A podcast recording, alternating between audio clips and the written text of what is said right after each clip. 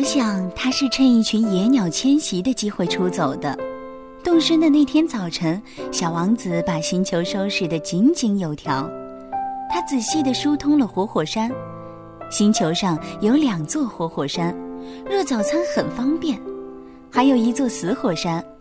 不过，正像他所说的，谁说的准呢？所以，这座死火山也照样要疏通。火山疏通过了，就会缓缓的、均匀的燃烧，不会喷发。火山喷发跟烟囱冒火是一样的。当然，在地球上，我们实在太小了，没法去疏通火山。它们造成那么多麻烦，就是由于这个缘故。小王子还拔掉了刚长出来的几株猴面包树幼苗，他心情有些忧郁。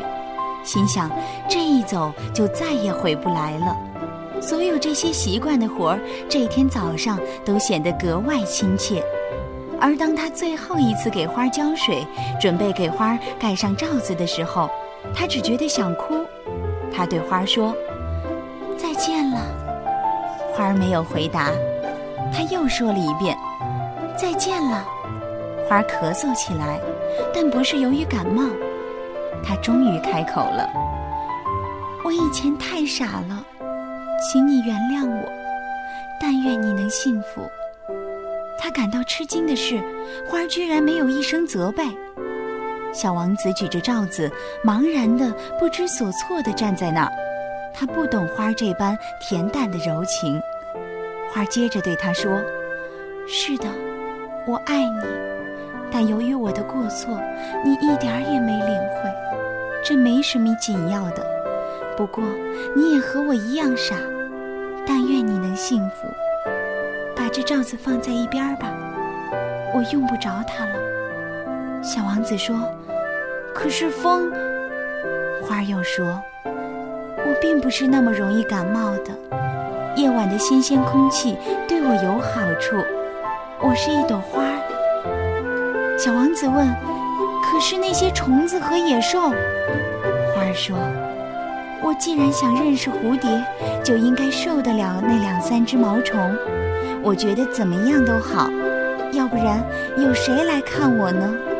你，你到时候已经走得远远的了。至于野兽，我根本不怕，我也有爪子。”说着，花儿天真的让小王子看他那四根刺。随后，花儿又说：“别磨磨蹭蹭的，让人心烦。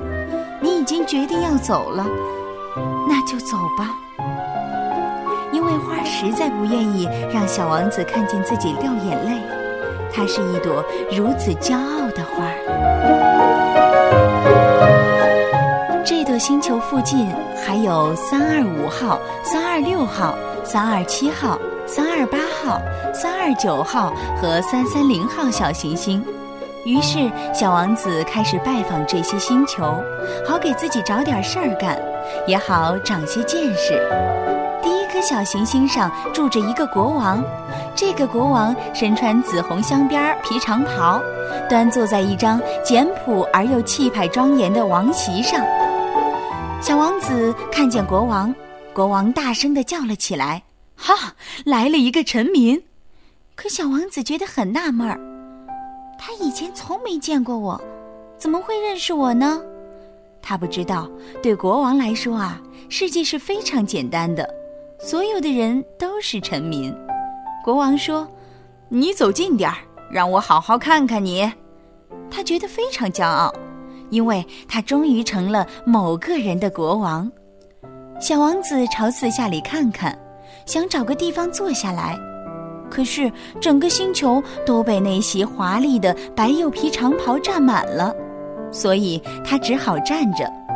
不过由于他累了，就打了个哈欠。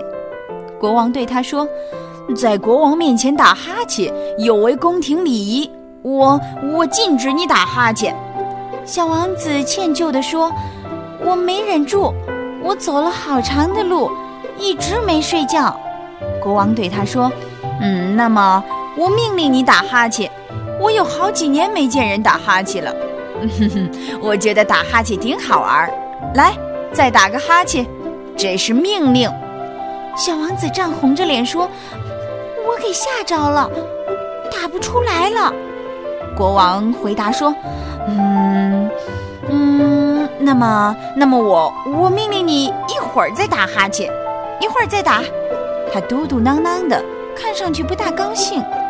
国王其实是要别人尊重他的权威，他不能容忍别人不服从命令。他是个专制的君主，不过因为他很善良，他下的命令都是通情达理的。要是我命令，这番话他说的流畅极了。要是我命令一个将军变成一只海鸟，那个将军不服从，这就不是那个将军的错，这是我的错。小王子怯生生地问：“我可以坐下吗？”国王回答他说：“我命令你坐下。”然后国王庄重地挪了挪白釉皮长袍的下摆。可是小王子感到很奇怪：这么小的星球，国王能统治什么呢？他说：“陛下，请允许我向您提个……”国王赶紧抢着说：“我命令你向我提问题。”陛下，您统治什么呢？一切。国王的回答简单明了：一切。国王小心翼翼地做了个手势，指了指他的行星、其他的行星和所有的星星，全都归您统治。小王子问。国王回答说：“全归我统治，因为他不仅是一国的专制君主，还是宇宙的君主。那些星星都服从您。”当然，国王回答说：“我一下命令，他们马上就服从。”我不能容忍纪律涣散，这样的权利使小王子惊叹不已。他如果拥有这样的权利，那么一天就不是看四十三次，而是七十二次、一百次，甚至两百次日落，连椅子都不用挪一挪。由于想起被他遗弃的小星球，他有点难过，所以就壮着胆子向国王提出了一个请求。我想看一次日落，请您为我命令太阳下山。国王说：“要是我命令一个将军像蝴蝶一样从一朵花飞到另一朵花，或者让他写一部悲剧，或者让他变成一只海鸟，而这个将军拒不执行命令，那是谁？是他还是我的错呢？”小王子肯定地说：“那是您的错。”正是如此。得让每个人去做他能做到的事情。国王接着说：“权威首先得建立在合理的基础上。如果你命令你的老百姓都去投海，他们就会造反。我之所以有权让人服从，就是因为我的命令都是合情合理的。那么，我想看的日落呢？”小王子想起了这件事儿，他对自己提过的问题是不会忘记的。你会看到日落的，我会要他下山的。不过，按照我的统治原则，要等到条件成熟的时候。要等到什么时候呢？小王子问。嗯嗯，国王先翻看一本厚厚的历史书，然后回答说：“嗯，要等到大概，嗯，大概要等到今天晚上大概七点四十分，你会看到他乖乖的服从我的命令的。”！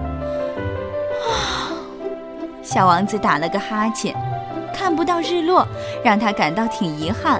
再说，他已经有点腻烦了。他对国王说：“我在这儿没什么事好做了，我要走了。”国王回答说：“别走！”他好不容易有了臣民，正骄傲着呢。别走！我任命你当大臣。什么大臣呢？嗯，这个司法大臣。可是这儿没有人要审判呀，国王对他说：“那可说不定，我还没巡视过我的王国，我太老了，我没地方放马车，走路又累得慌。”小王子说：“啊，可是我已经看过了。”接着他又朝这一颗小行星的另一边瞥了一眼，那边也没有一个人。那你就自己审判你自己呀。国王回答他说：“这是最难的，审判自己要比审判别人难得多。要是你能审判好你自己，你就是个真正的智者。可我，小王子说，我在哪儿都可以审判我自己，我不必留在这儿呀。嗯嗯，国王说，我想呢，在我的星球上有只耗子，夜里我听见它的声音。你可以审判这只老耗子，你可以不时判他死刑，这样啊，他的生命就取决于你的判决了。不过这只耗子你得悠着点用，每次判决之后都得赦免他，因为啊，只有这么一只耗子。可我，小王子回答说，我不喜欢判死刑，我想我还是得走。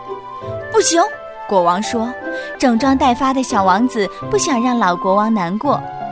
陛下，如果想让命令立刻得到服从，那就不妨下一道合情合理的命令。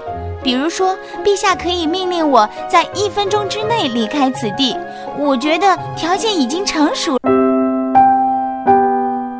我想他是趁一群野鸟迁徙的机会出走的。动身的那天早晨，小王子把星球收拾得井井有条，他仔细地疏通了活火山。星球上有两座活火山，热早餐很方便；还有一座死火山。不过，正像他所说的，谁说的准呢？所以，这座死火山也照样要疏通。火山疏通过了，就会缓缓的、均匀的燃烧，不会喷发。火山喷发跟烟囱冒火是一样的。当然，在地球上，我们实在太小了。没法去疏通火山，它们造成那么多麻烦，就是由于这个缘故。子还拔掉了刚长出来的几株猴面包树幼苗，他心情有些忧郁，心想这一走就再也回不来了。所有这些习惯的活儿，这天早上都显得格外亲切。而当他最后一次给花浇水，准备给花盖上罩子的时候，他只觉得想哭，他对花说：“再见了。”花儿没有回答，他又说了一遍：“再见了。”花儿咳嗽起来，但不是由于感冒。他终于开口了：“我以前太傻了，请你原谅我。但愿你能幸福。”他感到吃惊的是，花儿居然没有一声责备。小王子举着罩子，茫然的、不知所措的站在那儿。他不懂花这般恬淡的柔情。花接着对他说：“是的，我爱你，但由于我的过错，你一点儿也没领会。这没什么紧要的。不过你也和我一样傻。但愿你能幸福。把这罩子放在一边吧，我用不着它了。”小王子说。可是风，花儿又说：“我并不是那么容易感冒的。夜晚的新鲜空气对我有好处。我是一朵花儿。”小王子问：“可是那些虫子和野兽？”花儿说：“我既然想认识蝴蝶，就应该受得了那两三只毛虫。我觉得怎么样都好，要不然有谁来看我呢？你。”你到时候已经走得远远的了。至于野兽，我根本不怕，我也有爪子。说着，花儿天真的让小王子看他那四根刺。随后，花儿又说：“别磨磨蹭蹭的，让人心烦。你已经决定要走了，那就走吧。”因为花儿实在不愿意让小王子看见自己掉眼泪。它是一朵如此骄傲的花儿。这朵星球附近还有三二五号、三二六号、三二七号、三二八号、三二九号和三三零号小行星。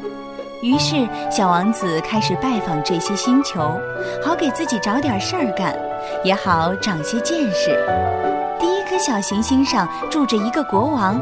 这个国王身穿紫红镶边皮长袍。